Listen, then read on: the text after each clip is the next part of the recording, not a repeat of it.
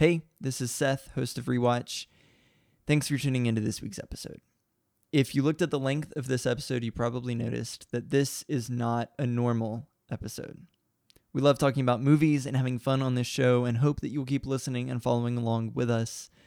But with recent world events, specifically Russia's unprovoked war with Ukraine, doing a normal show felt out of the question for this week.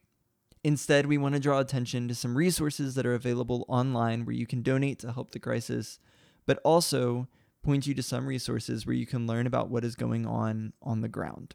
If you're like me, it can be easy to forget the human face of what's going on in the midst of news stories and cycles and trying to wrap our minds around the politics of it all. I have found that it's valuable to remember that this is a war affecting individuals and shattering the lives of real people. If you check the show notes, you'll find places where you can donate if you feel led to do so, but also places where you can learn about what is going on in the lives of Ukrainians on the ground. We'll see you next week.